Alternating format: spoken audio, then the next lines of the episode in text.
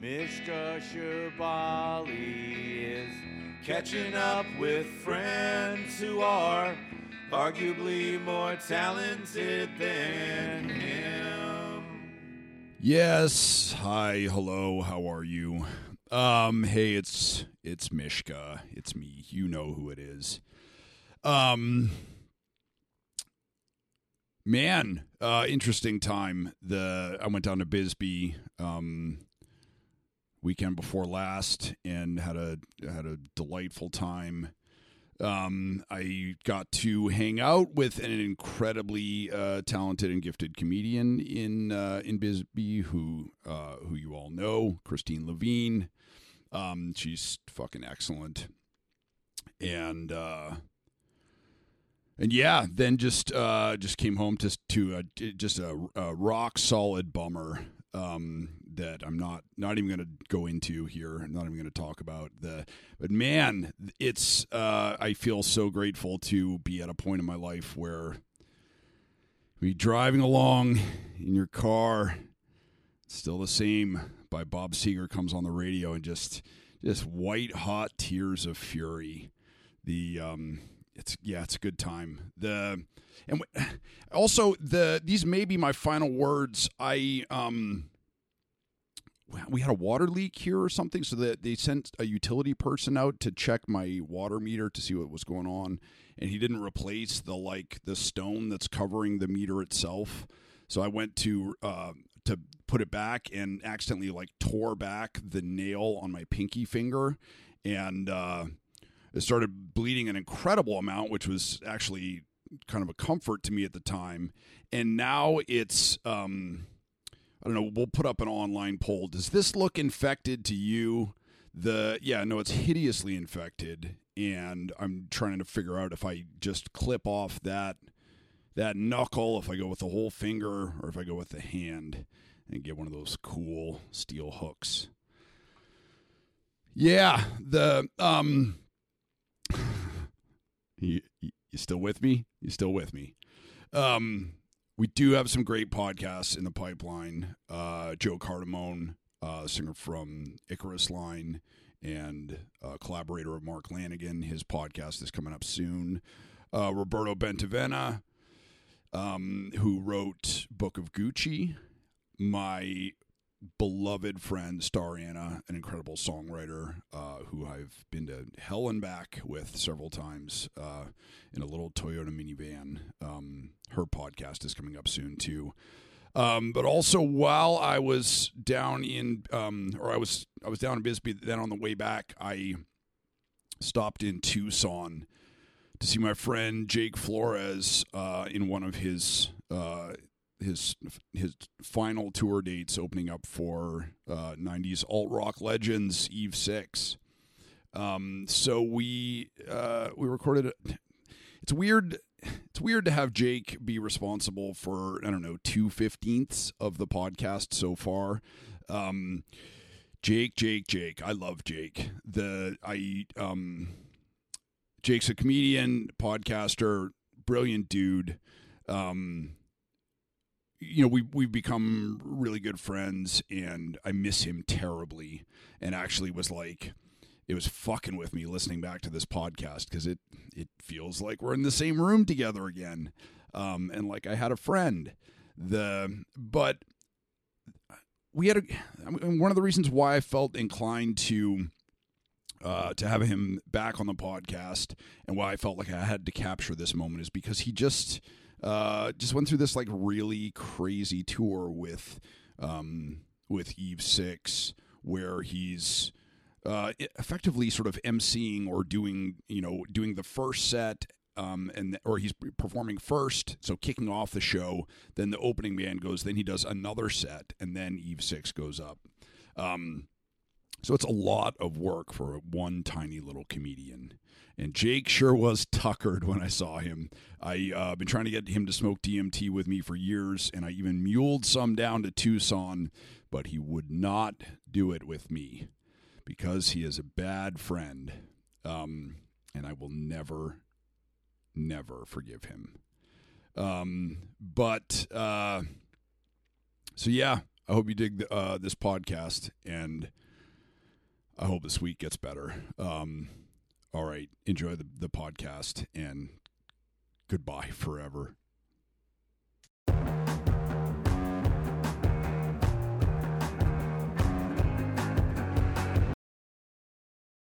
Uh, all right, check your mic. Check, check. Hey, what's up? This Are is you- how I talk. Are you sure you're uh, are you sure you're comfortable there, Jake? I mean, I might turn upside normal at some point, but yeah, I'm feeling pretty good. The um, do you need a pillow or anything? Nah, I'm would you right. like a pillow? no, I'm good. Would you like a Would you like a CPAP smear? I would like a CPAPst.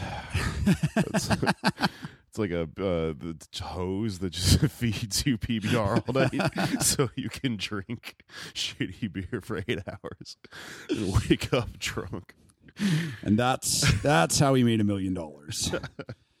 The um Hi, hello, Jake, and welcome uh welcome back to the Mishka Shubaly podcast. Our first repeat guest. What's Uh, up? Good to be back. Um let's talk about this big dumb tour that you've been on. Yeah, hell The- yeah. I uh I think I speak for most of your friends when I say we're so disappointed that you've done so well. Uh yeah. I uh I hadn't really considered what my friends were thinking about how well I was going to do on this tour. You never think about us. that does make sense that you were uh r- like awaiting a spectacular like spectacle of failure. That would be fun to watch if I was from your point of view. I think so. Yeah, lay down. Let's both lay down in this hotel room and do this podcast. we can't we we fail we fell short of doing the pool cast, so we might as well just well let's let's just lay lay here with our clothes off and not do anything. The, would you like a back rub? The, you, do you see a handprint there on the fucking ceiling? yeah. oh yeah, great hotel room, man. Are we on tour right now? this is this is the best that Amazon money can buy. The um no it's weird. I like i've been talking about this with a bunch of people that i've had on because i don't know if you've been tuning in but i've been having very fancy guests uh not just louisa mm-hmm. um but also louisa.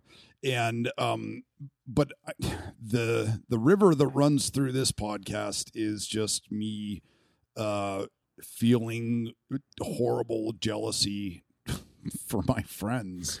The um i don't know and it's weird and it sucks but the um but i feel like you've made it through this or actually let me rephrase that i hope to poison your last three shows and watch your tour end in a uh, career-ending fireball by saying, "Congratulations, Jake! You've made it. You're you're home free, buddy." Yeah. Uh, I have made it, which I think you're right. Inevitably, if I know anything about rock and roll history, it means me, the Eve Six guy, and like the guy from Papa Roach are all going to die in a plane crash on the way back home or something. Hold on, let me get the DMT ready. yeah. Jamie, go get the DMT. Jamie, look that up. oh, we'll have my intern get the DMT, the Oh. non fungible DMT. Yeah. the I don't I mean how's it been? How do you feel now? The cuz I know that you were anxious and depressed beforehand and that it was like I don't know pretty steep learning curve? Um, I was stressed out because there, because someone did me a great favor by booking me on this, and when someone does something like that, your job is to show up and do the thing that they asked you to do, and I, I know this is like a cliche in millennial culture and also in artist culture, but I you I do find myself struck with imposter syndrome from time to time and going, you know, do I know how to talk about art nonstop? Uh sure. I have a bunch of podcasts where I talk about creativity and stuff. And then there's always this like thing of like, but do you actually make anything? Do you know how to do this, or are you just like uh, a like a critic and an observer and stuff? And sometimes when I don't do a show for a while, but I do tons of like episodes of Why You Mad or whatever, I do kind of go like, I wonder if I'm about to eat my hat and prove that I have no idea what I'm actually talking about. And then like I'll have these sets where like um like one one thing that happened when Louisa was running a show last year is that she she we had a good laugh because she booked me on it and then she and then I we both were really tense and then I did a set and then I did really well and when I came off I went up to her and I was like are you were you worried I was going to bomb too? And she was like yeah. So like I it's fucking stressful because with stand up there's no drum set in front of you. There's no guitar. There's no thing. You literally could just forget how to do it you know? Yeah. and like and you would be all of your haters would be proven right in that moment if you were like oh wait i don't know how to fucking do this. So like i think i was just processing all of my worst case scenarios and everything before this tour started and really like wanted to make sure i earned the amount of money that i was about to get. And also like you know d- this you know everything could lead to another thing or whatever. So like i didn't want to show up and do the bare minimum and just go have that was a great tour and then nothing ever happens after this. I want to impress people who are coming to these shows and shit. I want to like have this you know lead to other work and stuff. So yeah i was like completely turning myself I almost said inside out like the fucking Eve Six song. Um, it's I felt like my heart was in a blender, you know. You're off the tour. The tour the- that's it. The- it's. I was. Um, I was thinking while you're talking because I had to do something, and uh, I. It made me think about how, like, when um, when I was a kid, and uh, you feel like everything is um, leading up to the moment where you get laid, the um, where you have sex, and I, I, I was like practicing to prepare to make sure that I was ready. And I remember, uh, I remember buying a uh, a condom at the Conoco vending machine. And in hindsight, I'm like, oh, that was a novelty. It was the French tickler with the like studs on the side, and I like practiced putting it on and taking it off, and, it, and, and I was like nine, and I was like, I'm ready, you know. The, and the there's sometimes practice is what you need, and but also the but also sometimes practice is the is the opposite is it's like the opposite of the thing and I, I you know i think what i was doing was um actually like preparing for a life as an incel and you know, then thank god it went the other way um Well, I, I think it's an apt metaphor because, especially the way that I make stuff, I don't like to sit around and premeditate. I just throw myself into it, and then I start to notice all of these microscopic things that I can tweak while I'm doing it. Are we not recording? no no no we're, we're going keep going Um, i'm inside you keep going this feels good right Yeah. but i'm very good at this Ooh, is that ribbed? that feels great. Um, so I I was thinking about the I was actually thinking about this in a really similar way um, once the tour started moving because uh, after a few shows I figured out I had it's like I had all these pieces of this thing laid out on a table and then after I did it a couple times I went, oh, this goes here and this goes here and this goes here, and I turned it into a like a, a pretty good act. I think that is like now, if you saw any of after the fourth or fifth show, if you saw the show twice, I'd be doing the same material basically. Like I figured out what this is, and I feel like a weight has been lifted off because I I didn't want to just show up and just do like stand up. A lot of comics would have shown up, just done their act, and then been like, Ugh, these rock and roll people don't like me or whatever.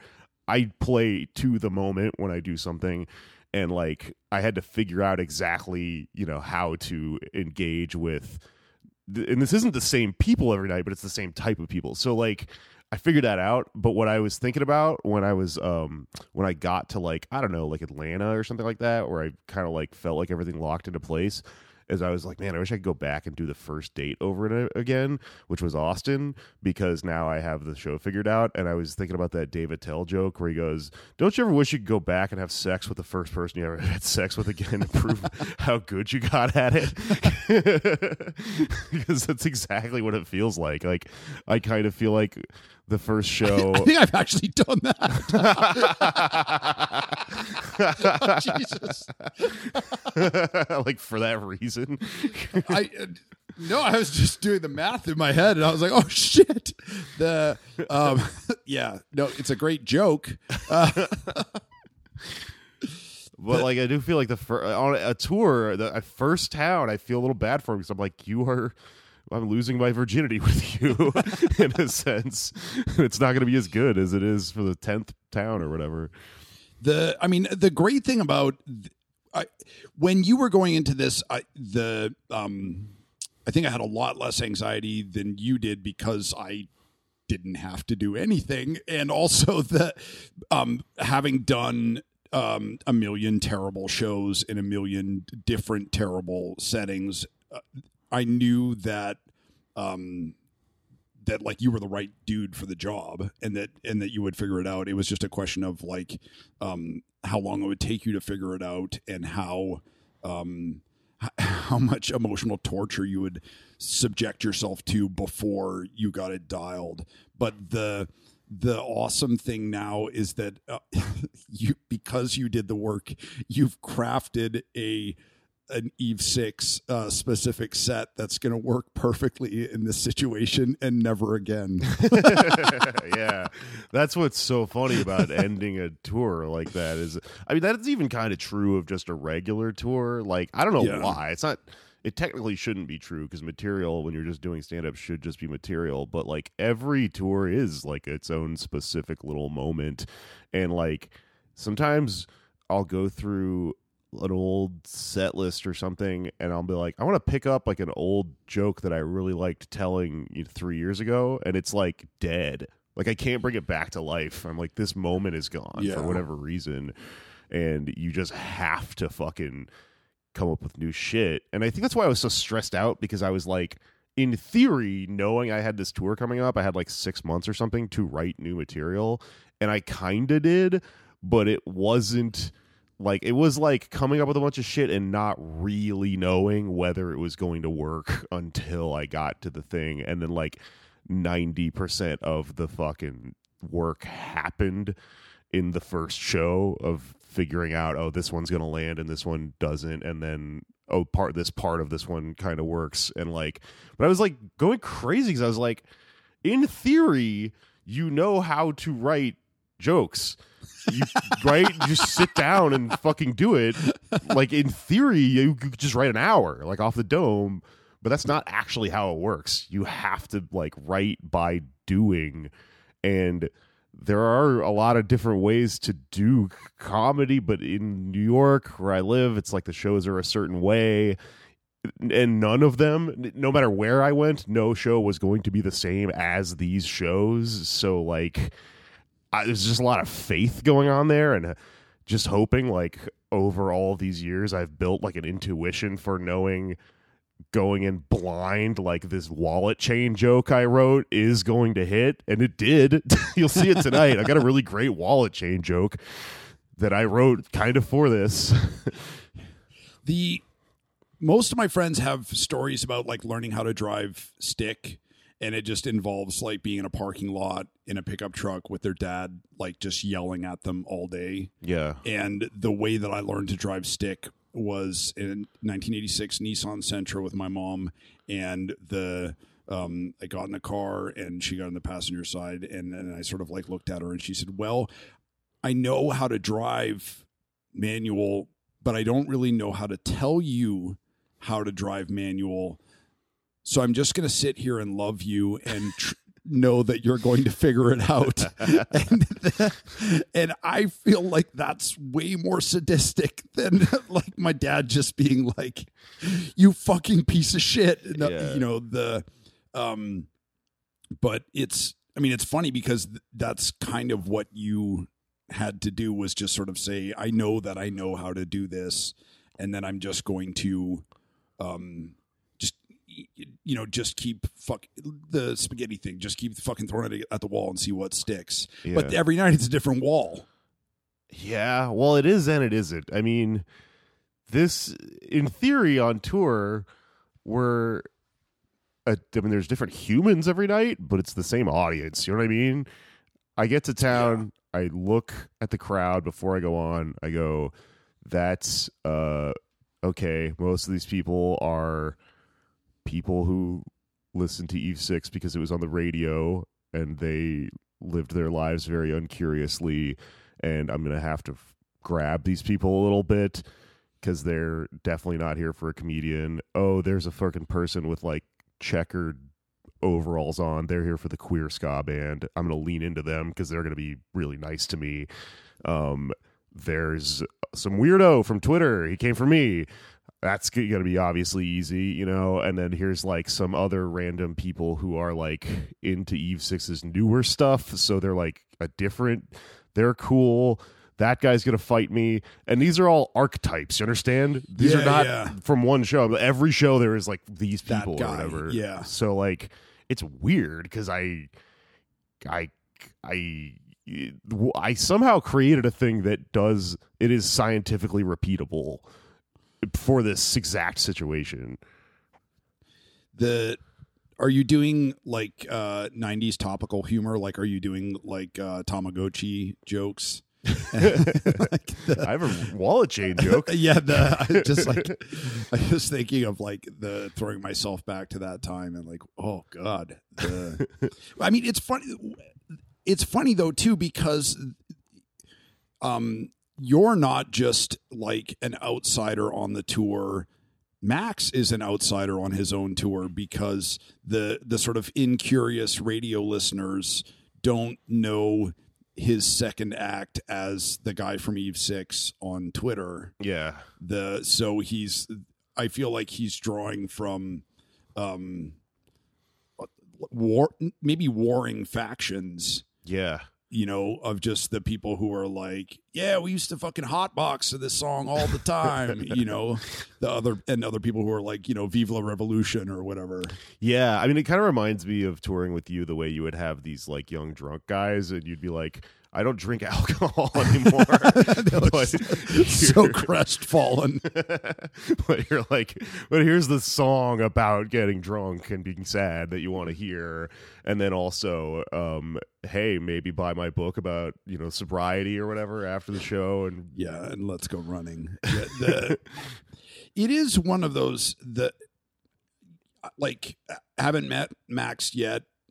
I'm sure he's a nice guy. The, I don't know why I'm being catty. The, um, but the, it's. I think that I like him, and I want him to have a good time and to have like a success, successful tour and stuff like that.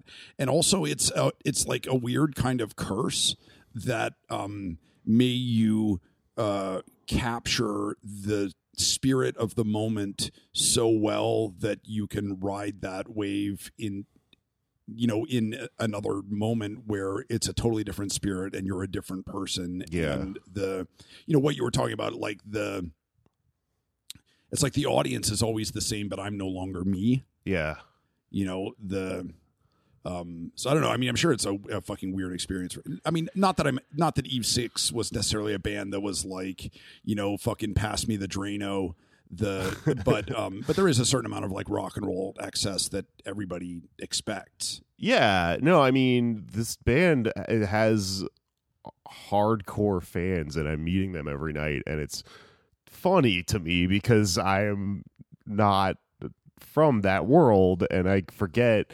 I mean, it's weird that you forget because famous bands are famous. Of course, they have hardcore fans, but we all Yeah. think. No, no, no. The coolest band is the one that's like this niche thing that no one's ever heard of that I know about or whatever. And like, it's kind of eye opening every night and making me realize like of course there's like tons of people like this but they're um but they are like a little bit older and like you know are reliving something when they come and watch this band that I think the the band itself is not necessarily still living but they also understand that it is their job to give that show to those people. But there's, I mean, we're also using a lot of the like the lingo, like punishers and stuff like that, that me and you would throw around on tour and stuff, and sort of talking about this and like talking about the uh, the part of the job that is somewhat feigning enthusiasm because these people are having the best night of their lives and uh you remember that quote that Sam Tallent opens his book with from the Mortal from Yeah, Street yeah. Fighter movie? E Honda. It's uh, M Bison. He says, Uh, when M Bison graced your village, for you it was the greatest day of your life, and for me it was just a Tuesday. You know, we've been talking about that a lot, and uh, going like, you know, that that's part of entertainment, but also like with also the second level thing where Max is a socialist and is outspoken and is purposely booking people that challenge his audience. Uh, something really interesting is happening, which is I think that that takes a great amount of integrity and it's really cool. And it's also happening because this person has been a professional artist for a long time and is probably just bored with not challenging the show to some degree. And also, a lot of the audience is too drunk and stupid to even fucking get that it happened. So, like, people still make it through the whole show without ever knowing. They never read Twitter. I don't know. They're on Facebook or something, and like, it doesn't even matter. So it's it feels like this huge risk sometimes, and it's like these people are just gonna come come out, put their Zippo lighter in the air, and ask to hear the Heart in the Blender song, no matter what. So you kind of can beat them over the head with stuff. it is i you know i, I talk about this all the time but it, it is sort of like the the um angel is a centerfold uh you know episode of twilight zone where um you know the um you know the, the gift of the magi or whatever you know that like may you write a song that's such a big hit that you can sort of keep playing it for the rest of your lives and then resent it deeply. Yeah, you know the um but uh i mean i i don't know. These guys seem to go into it with the right amount of um gratitude and um and this is our job. You know if if you go to see the fucking J. Geils band they don't play Angel as a centerfold. You fucking riot yeah. like it's like we- you know, we're not trained monkeys but we also are. Like you got to deliver the goods. Don't get too lofty about yourself as an artist like especially if you want to keep making all the money that you're expecting to make you should Yeah. know what you're doing for in exchange for that money you know? And i think with them there's like a healthy amount of like like you'll hear the banter tonight. There's a lot of like okay you know we played we're gonna definitely gonna play the fucking bangers but also here's this new song please you know um please uh, indulge us while we play a new thing or whatever. And uh, I really like their new stuff. So for me, I'm always like, no, you got it backwards. you know, play the new stuff. But but I think that they're like, I mean, it's weird. You see this. That's just the job of being a performer. You know, I didn't meet this guy until the the day we did the first show.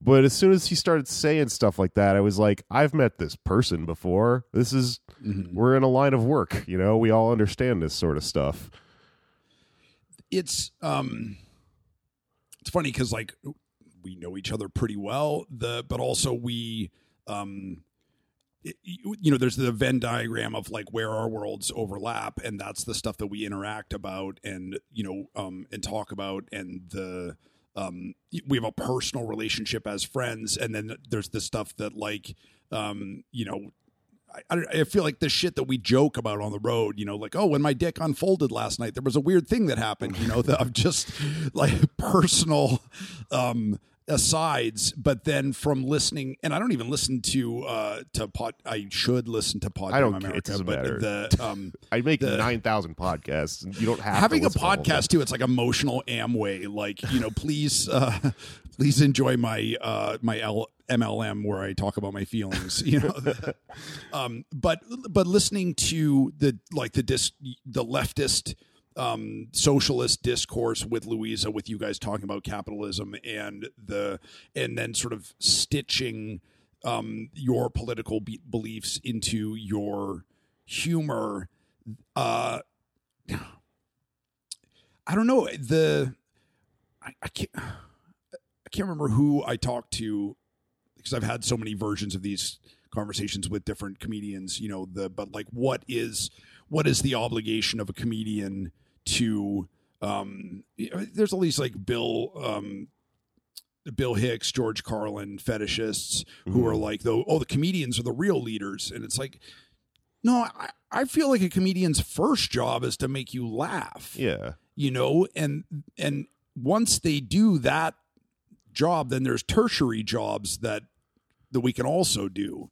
You know, the um but I don't know if there's a question at the end of this. I just uh, the I wonder if I mean, I, I guess I'm. I was thinking about my shtick and like what I used to do on stage, and and most of it's about like not about not being a villain, but being like a cad. You know, like Yeah. like not being a great dude.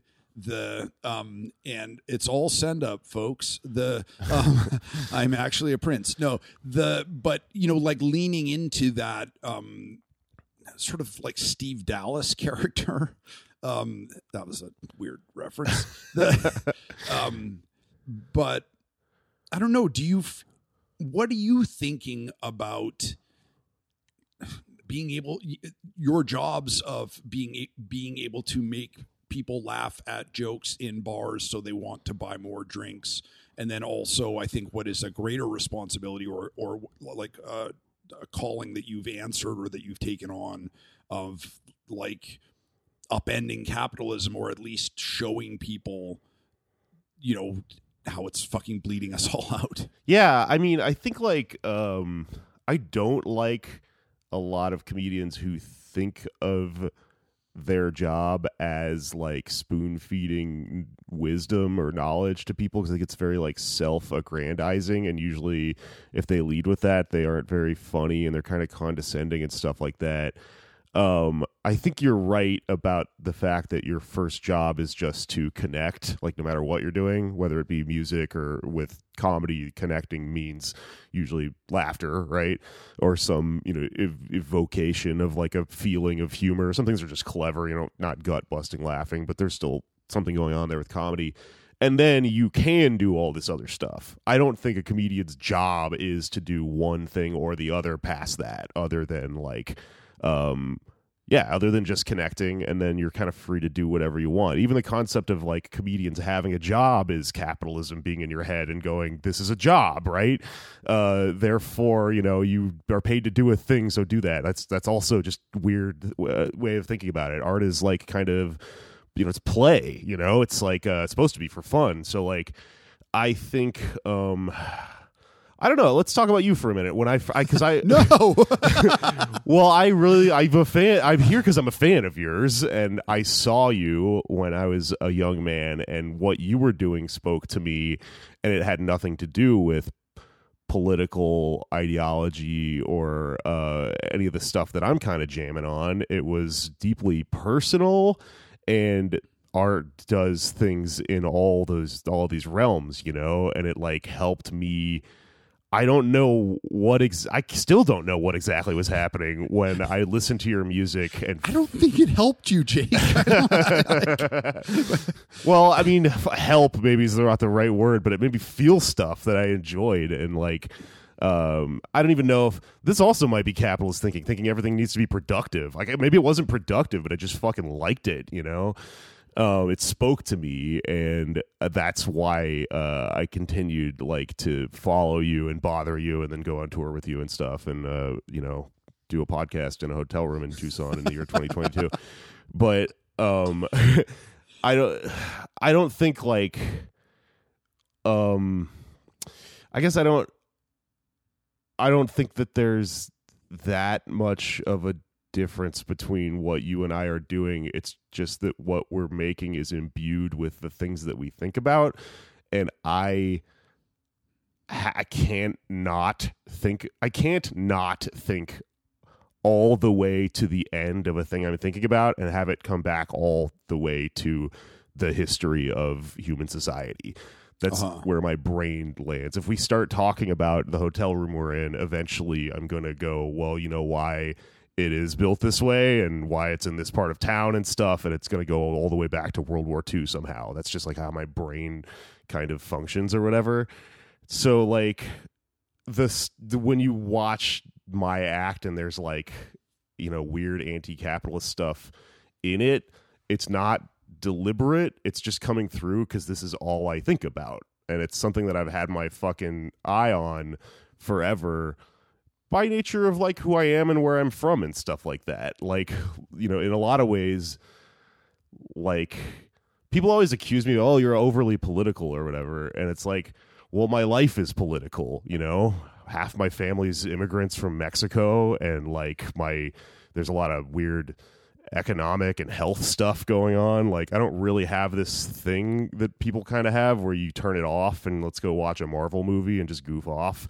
Right. I kind of even if I go watch a Marvel movie, I'm going to be thinking about it through these lenses because I just like that's what's happening in my brain. So like, you know, I it's there. I don't consider myself an evangelist. It does make me really happy when people come up to me and they're like, "Hey, I listen to Why You Mad and I'm a communist now or whatever." like, literally just got a text from somebody that was like, "I used to be a liberal and now I'm a full on leftist or whatever because of that podcast," and I like that because it means that we're connecting and I'm spreading some ideas and maybe on some level that's part of like a project maybe. I don't know but I think it's more just like it just makes you feel good to know people like understand your your what you're saying through your art or whatever you know Yeah, man, it was a, a lot to respond to there. The it's funny because like you and Louisa always uh, speak in paragraphs, and I think it's um, so admirable that Louisa can sometimes listen all the way through. I have to, I have to, I have to put as many digs in in here for her that just in hopes that then she'll listen. Um, that, um, no, the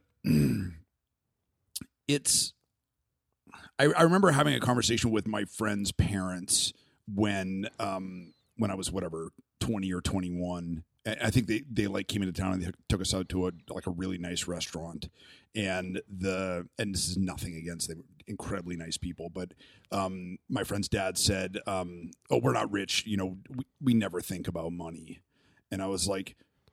Motherfucker, it's all that I think about. Yeah. You know, that it's um it, it's like oxygen. Like you don't think about it when you're getting enough, and when you're not, you're like, "Fuck, I'm Yeah. drowning." You know the um. So I, I you know, I, I definitely agree that.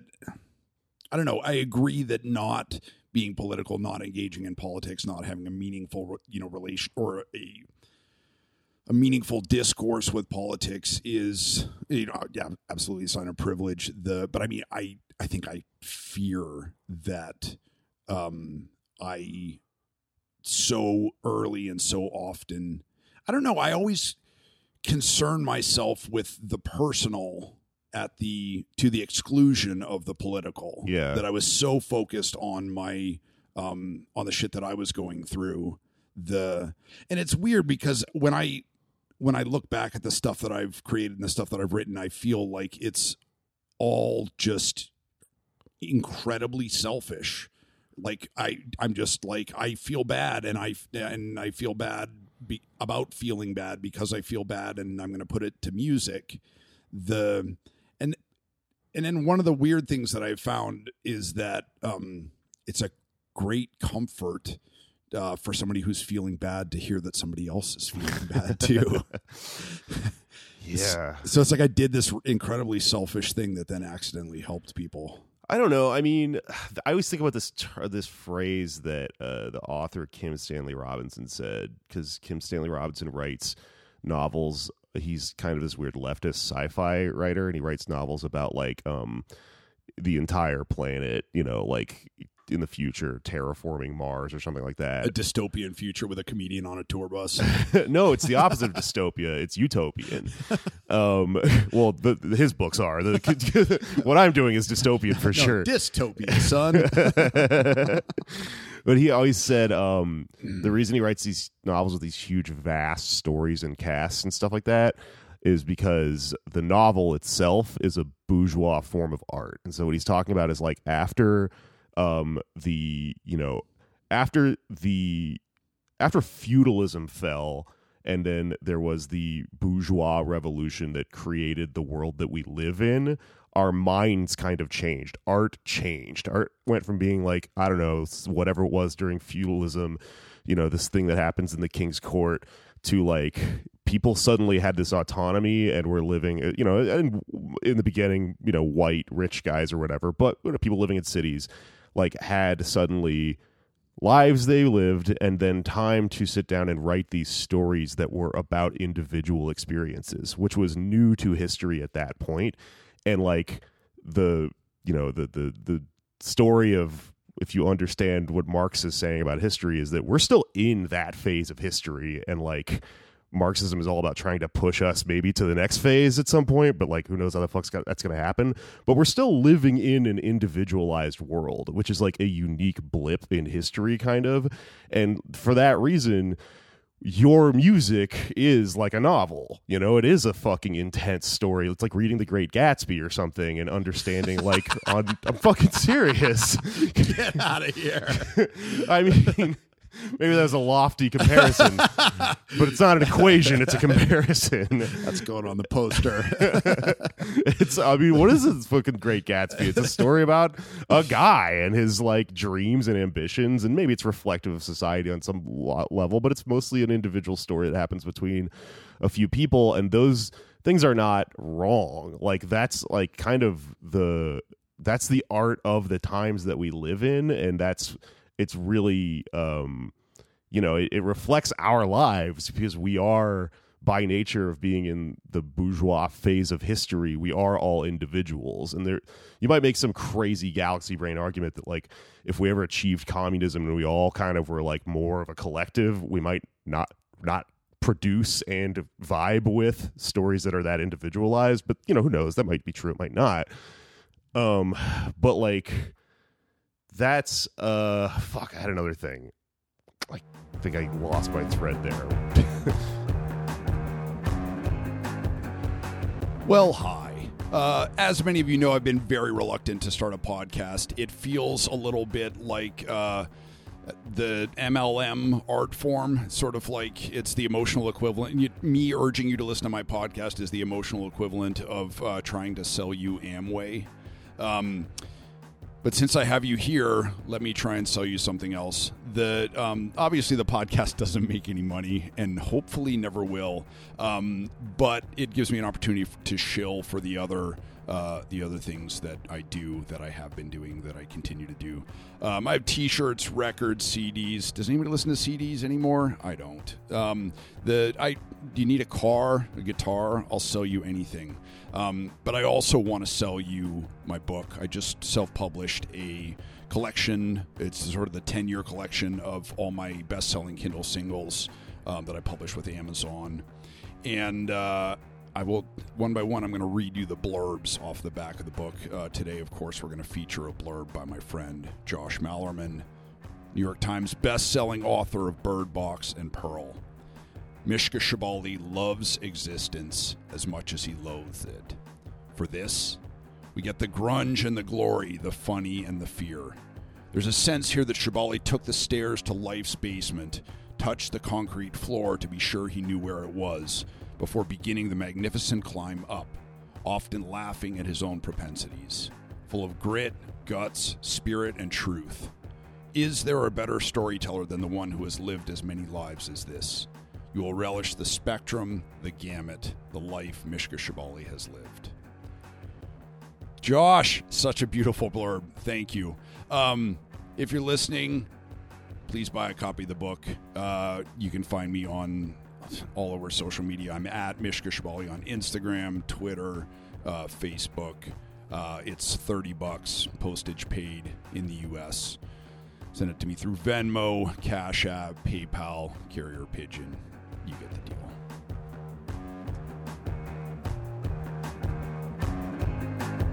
The I was thinking that like the the structure of a novel that um, you know a group of characters or one family um, matters more than all the surrounding um, the, the, surrounding sort of characters, the the the audience, the or you know the, just the the group, the mass, the the people represented by uh, circles with the little shoulder things and Uh-huh. not actual characters. Um, that you can see that as very classist.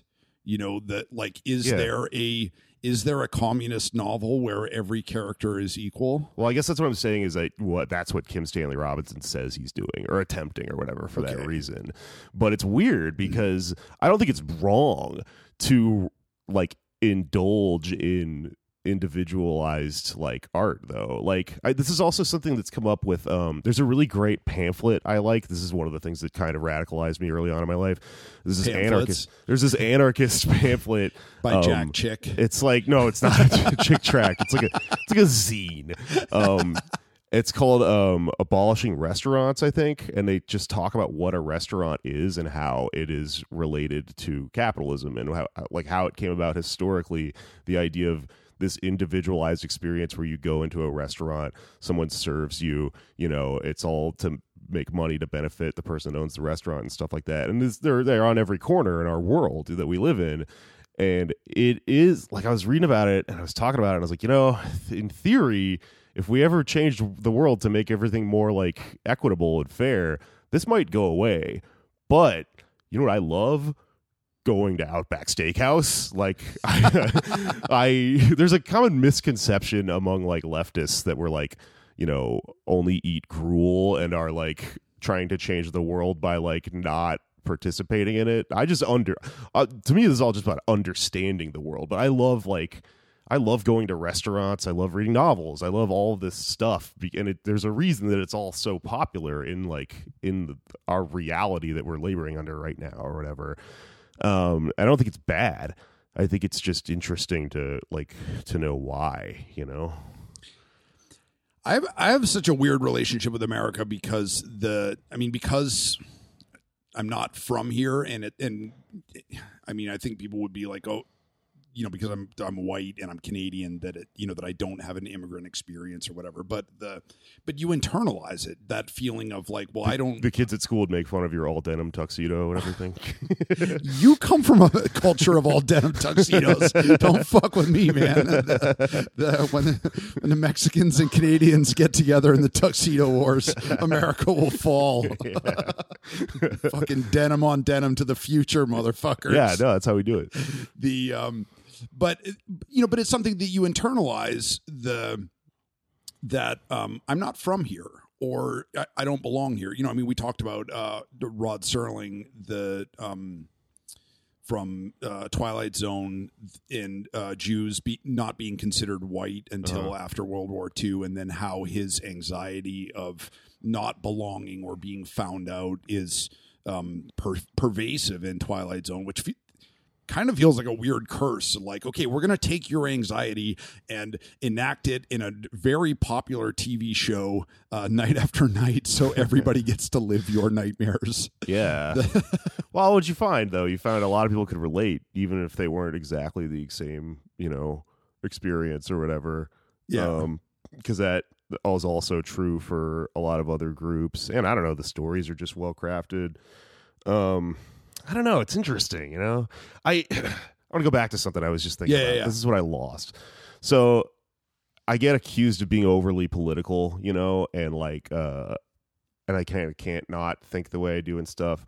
But I actually, part of the reason I'm so actively into reading like history and theory and stuff at this point in my life is because I think um, most other, especially comics, even if they deny like oh you know comedy is just about making people laugh and it's not about this you know the meanings of you know reality in the world and whatever it's not political.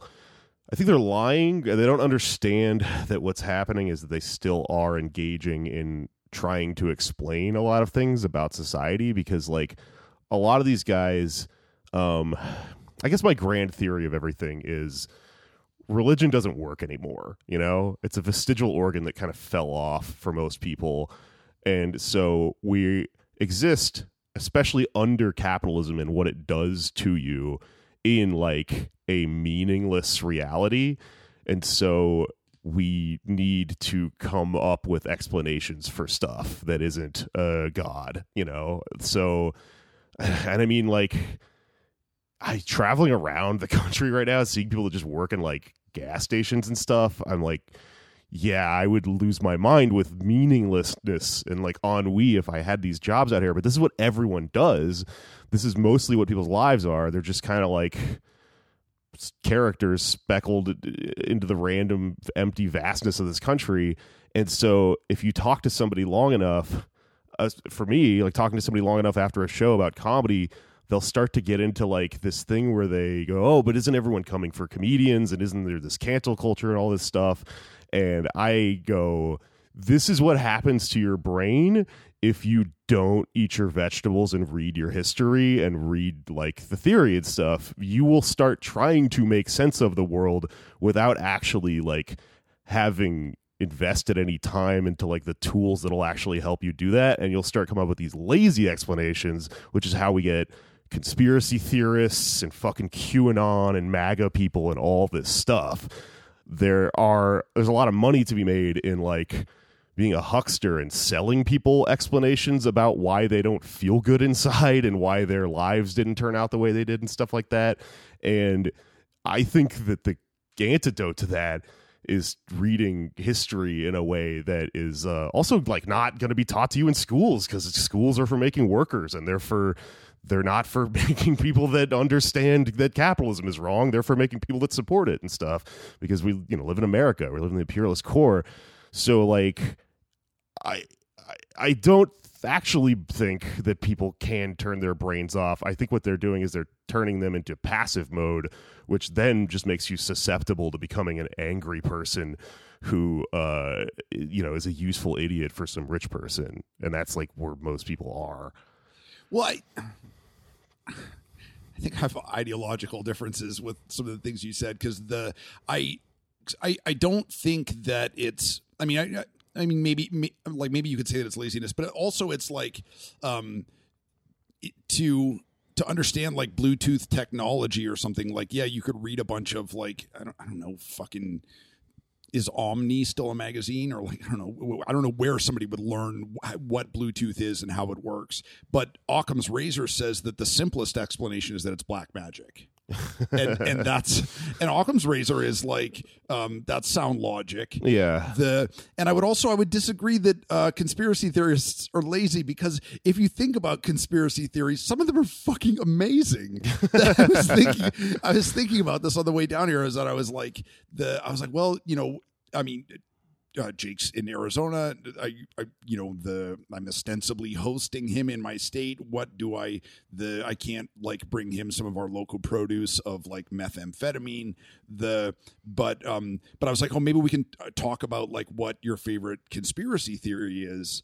And then I got thinking about what you know conspiracy theories and like the dude, if they were true and if the like um if the the Democratic Party was just like pedophiles like harvesting children for uh their fucking adrenal glands and the um and that COVID was actually made in a lab this world would be so much more interesting. Well yeah.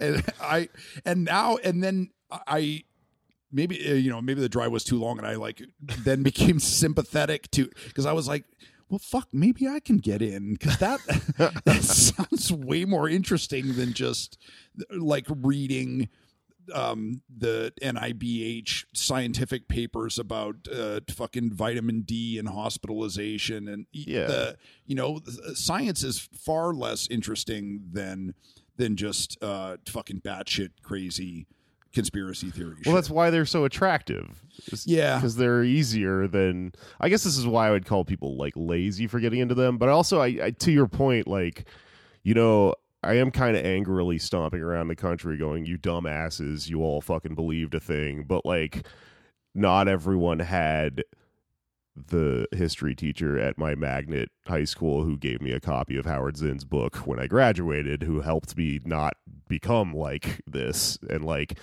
everything is set up for you to believe conspiracy theories instead of the truth, because the truth is what eventually leads you to linking arms with your friend and looking at the boss and going, "We're going to overthrow this shit."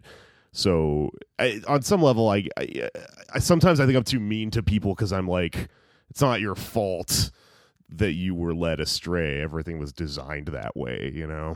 I'm just thinking that it was like a Howard Zinn book that then you open it up and the pages are cut out and there's like uh, to hold a thing of poppers, and some some whippets. Yeah, This is why I'm so into reading. Yeah, no, it's what. Uh, well, that stuff will radicalize you too, you know, because uh, eventually you have to have a conversation with people about poppers and Old chairman, wow.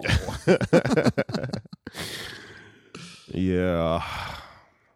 the um what else what else what else the i what are you doing when this is all over i'm i'm so i you know i'm glad that this has gone well and i'm glad that you're okay. And i i felt like uh a combination of relief and disappointment where you sort of when you sort of like bounced off the bus today and you didn't look like a zombie and you didn't you didn't look completely defeated.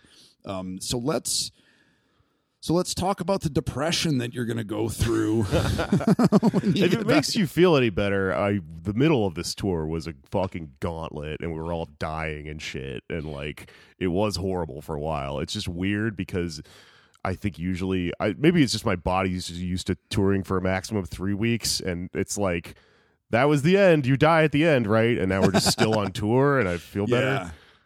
The it, I I was definitely like um sort of waiting for the podcast to update and the and Louisa always sounds like so um I mean even when she she's angry she sounds chipper Yeah. and like upbeat about it the and she would be like how you doing Jake and you would be like I'm fine. and it's like, and the pause between the inhalation of breath and the response just got longer and longer for a while there, and uh, the that brought brought me great. I don't know. Yeah, I think I like honestly think I like lost my voice because I am yelling these sets because it's rowdy fucking you know rock show shit and just and chain smoking cigarettes and stuff. You And- have to yell to be heard over the sound of smashing watermelons. yeah. I have no new respect for that man after touring at this level. Oh my god, you you know just the amount of physical work that's got to go into swinging that sledgehammer over and over again. Dude, I, I used to think that like um metal bands were just so fucking corny where they're like you know running from this spot to this spot to this spot and like the and now thinking about it I'm like man that is so much work Oh yeah. the like just fucking respect you know like Bon Jovi coming up and fucking doing high kicks every night and like the um yeah I don't know I wish I had that guy's genes Yeah, I know. I know. I'm just doing jokes and I'm like, you know, give me a towel when I get off stage or whatever. But like, um, yeah, I mean, also, you know, there's something so fun about touring with people outside of your bubble a little bit because you. St- I I now have a vast amount of respect for like the drummer from Eve Six, who I had no idea how talented he was and just how much work goes into that and stuff. And uh, you know and i'd like to think that it's it goes both ways and that these people understand what i'm doing. But i kind of think there's actually a problem with stand up where like if you do it really well you don't look like you're doing anything. And so people don't understand that. Yeah, the my friend Tim Kreider is a great writer, and he, he writes just incredibly sort of fluid stuff. The and I asked him at one point, um, uh, is it does it just like fucking roll off your tongue the way that it appears on the page? And he looked at me like I'd slapped his mother, yeah and he was like, Mishka. Go fuck yourself. You know better. The he's like, yeah, the if you know, if it looks like if it looks like I'm not trying, it's because I'm trying incredibly hard and that like I put so much fucking work into into make it's it's so hard to make it look effortless.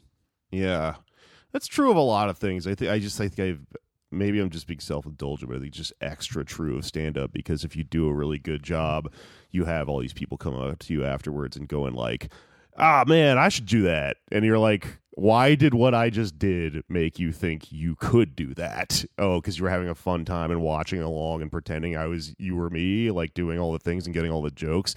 But like, I don't know. I mean, I think like I was talking to somebody on the show the other night about this, and I think they understood what I was saying, which is that like if they had booked another comedian, they might not have that person might have just gone up and done their 15 minutes for each set not had it go well be angry at the audience and then that's it. And that's like probably pretty common. Like i don't i don't think that i to pat myself on the back here what i do is adapt to shit like this. Yeah, the and like I think that they get that. Because like we we've been talking and like I think everyone genuinely understands like what I'm explaining about the shows. And they're all also like I don't know I've had weird interactions in this tour where like I'll be talking to a sound guy about like how I need to be able to be heard over conversations and then like some guy at the fucking show in Chicago was like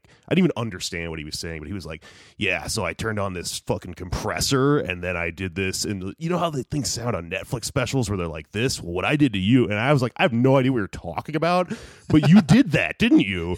And it fucking made me project all the way to the back of the room and it made this whole thing work so like I do feel like um really grateful because you hear nightmare stories about people on tours where they're all fighting with each other and ODing on drugs and fucking each other and stuff. And I, right now, I think I'm in a a group where there's a lot of mutual respect, and I think mostly if I think things like, "Oh, they don't understand how hard I'm working," that's just me being low on the totem pole and neurotic and waking up every day and like thinking is everyone mad at me? And then realizing like no they're very psyched about what's happening. And it's such a weird fucking ecosystem like um being on the road and then the the hierarchy of where you land on the bill whether you're going first or second and the you know your direct support or you're the local opener or whatever. The um i was thinking about this because uh um james johnston was the do you know who he is?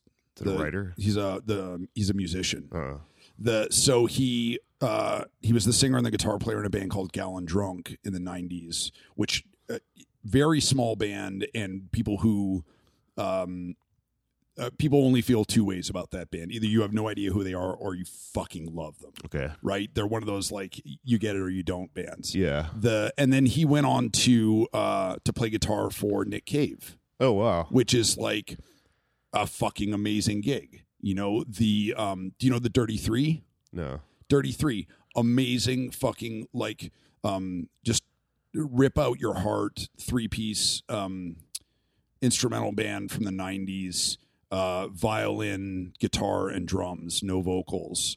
Um and that was Warren Ellis, who's now in Nick Cave and the Bad Seeds. okay Um then uh Jim Sclavunos was in The Cramps, Sonic Youth, Lydia Lunch, uh Teenage Jesus and the Jerks. Um uh did I say Sonic Youth already? You know, he plays drums for Nick Cave now. yeah You know, so there's the um Kid Congo Powers, you know, was in uh Gun Club. The and he does his own thing now. You know, he played uh, guitar for Nick Cave. So it's so Nick Cave is Nick Cave, right? The fucking the king of cool, you Yeah. know, and the and like everybody loves Nick Cave now. The um and f- fuck all y'all. You should have been listening in the early '90s when I was. the, but um, so many of these um musicians, artists have gone from being uh the front man, the the big dog in their own bands, um, to very small groups of people to being um, one of the bad seeds or one of the dudes in Grinderman interesting and the and infinitely more successful now. Um, but also, there's no more Gallon Drunk. right There's no more Dirty Three. Like I loved those bands. I love Nick Cave and the Bad Seeds. They made too many records, but the uh, but you know, still you know a great band, a phenomenal band. But the it's so it's one of those things of um, you and I have had the fortune to and also had the challenge of learning to play all those different roles of being the uh sometimes you're the headliner and sometimes you just go last you know the sometimes you're the um Who said that? it was uh It's Copernicus. It was, uh, DJ Copernicus. The, um, but the uh, a notorious self tickler. but you have to sort of develop and cultivate these different skills in your life. You know, of you know me having been a writer um, in my past life of sort of like writing my own books, and then now working doing more editor stuff, and also working as a teacher. It's it's like you have to use three different brains to do those things Yeah. you know one where you're the front person and you- you're just myopically focused on yourself and um, do these jeans make my ass look good or whatever and then um, to be an editor where where you're like um, a side person you're like the bass player in the band or you're i mean it sounds like what you're doing on this tour of um, uh, hey folks let's start the show and then here's the next band to the next band um, and then uh, being uh, being a teacher where none of it is about me. And the and that's how i'm saying um, the next thing for you when you get back to new york will be when you start your comedy classes Oh God! If there were a way to do that without it being a pyramid scheme, I like. I, I'm not against the idea of teaching things I know, but it, like every comedy teacher I've ever met is a fucking con artist, just by nature of charging money or something. I don't know. Maybe this is more like a trade or something where we all just like apprentice under each other and learn these skills. I don't know. When I do get back, though, to answer your question, I am going to lay down for a long time and then get depressed, and I might write a book. I'm not sure. But I don't know what. this is the biggest thing I've ever done career wise, and I literally don't know what happens after this because of the specific way that I've decided to uh, speak in my career and stuff. Like, I literally, like, somebody was telling me the other day that they work at a comedy club in New York and they saw me, and or the, their friend who works at the club saw me, and then went to the club and was like, "I saw this great comedian. you ever think about booking this guy?" And the owner of the club fucking hates me and was like, "Flores," you know. So like that's off the. That's not happening, you know. it's, it's like you inverted it though for, instead of career suicide to suicide career yeah. like the yeah i don't know man. I, I think you're going to do great things jake. The um and and let that be the most fucked up thing i'll say to you though. No i i really i, I honestly do. I mean I, I really think that um you know this tour was one of those things that um you know just because you said it, it doesn't mean it's untrue. You're one of the the only people we know who could do this, who could have done this, who who came with, um, who came with this sort of like bag of tricks and the ability to um, to study each night, to learn each night, to adapt each night, and not get um, too frustrated or too discouraged in the first uh, four or five shows and be like, well, ah, what the fuck? I'm just gonna the I'm just gonna do my shit, you know, and fuck these people. You know that um you that's the tricky thing about being a comic, I think, is that you have to be like listening as you're talking.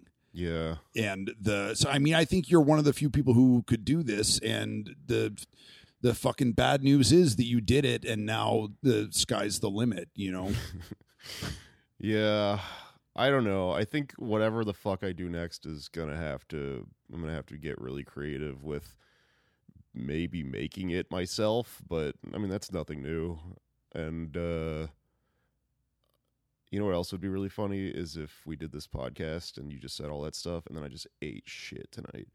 The well, I think we have time to for you to go drown in the pool and just make, miss your miss the last three days of the tour. And those are his final words. That'd be Yeah. awesome. Well, I know that uh, I know that Murray is going to be really happy to see you. Oh, I miss Murray. The, my um, cat. Oh, uh, last uh, my last note on this um, is the one of my uh, one of my having listened to a, a ton of your podcasts recently because I have no real friends anymore. Yeah, the one of the things that annoys me the most is when you say things like, uh, "What you need to understand is," and so I get a particular joy in my heart when Louisa says, "No, Jake, what you need to understand is," and then she does the same thing to you that you do to me. And uh, Is that what you're getting out of this podcast? I've been I've, I've been thinking about this, and I've been thinking, you know, I feel like I spent a lot of time in a van with my friend Mishka and tried to explain some of these ideas, and yet it took listening to Louisa yell her counterpoint at me to make a believer out of you. Um, why is that? Maybe it just is. Maybe it's more fun to hear her. Maybe it's cathartic because you get to uh, vicariously yell at me in the process. I don't know. Well i mean i i do i do believe in the power of dialogue and i and i um and one of the things that i love about um why you mad is that um i i'm not a po- i'm not i'm not a fucking reader anymore i'm not very politic you know super politically engaged um and and louisa is she's read a ton the she she cares um, she's super smart, and so it's it's like you guys are equally matched opponents. So th- I feel like there there you know gets to be a higher level of discourse than just you and I talking in the van and me going, "Huh, let me think about that." yeah. Um, and then I also think too that like when we've been in the van, like a lot of times we're just talking about like, man, I got dumped and it sucks. yeah, the Great Gatsby. All right, let's uh let's um let's wrap this up and uh go jump in the pool if we have time and then go to the show. The um any any final words? Uh, just tell my family I love them very much. Uh, am I about to die? we, we all are. Uh, no. Um, I'll do plugs. Uh, listen to the podcast we've been talking about. Mishka's favorite show I do with my friend Luisa Diaz. Why you mad? Where me and her yell at each other about stand-up comedy and movies and theory and history and things. Um, we do yell at each other. It's like, I, think that's, I think that's why it's fun. Is because we actually fight with each other. uh, my other one's Pod Damn America. If you're a leftist political nerd, I do it with a couple other comics who are into left shit. And um, yeah, I don't know. See me next year when I open for Third Eye Blind or something weird like that. I don't really know how this stuff keeps happening. Uh, come to my show in New York. It's called Meat Space. It's at the Gutter. I post about it on Twitter. That's all I got going on right now. I think my plugs are uh, listen to this podcast. Um, if you enjoy this podcast, please tell somebody. If you haven't listened to Why You Mad, please go and listen to Why You Mad. It's it it really is fucking great, and the I feel like it saved me the last uh, six months. Um, I will be in New York uh, from June 27th to July 12th. And um, I think Louisa um, has a show happening in that window and I will hopefully be there. Hopefully, you have a show then too. Um, Hell yeah. but that's it. Um, uh, have have a great show tonight, Jake. I hope everything goes great. I hope nothing goes horribly wrong tonight. yeah. I you know, I mean, a wise man once said I never had to knock on wood. And uh I wouldn't if I could. I can't remember how that song goes. All right, we're out. Mishka Shubaly is catching up with friends who are arguably more talented than him.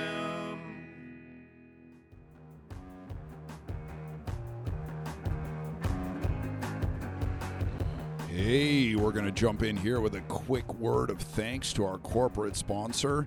Oh, what's that? Where this podcast is not sponsored by Squarespace? Yes, that's right. This is a uh, totally independent, um, no, no Exxon money. Um, oh Christ! Uh, this is an independent podcast.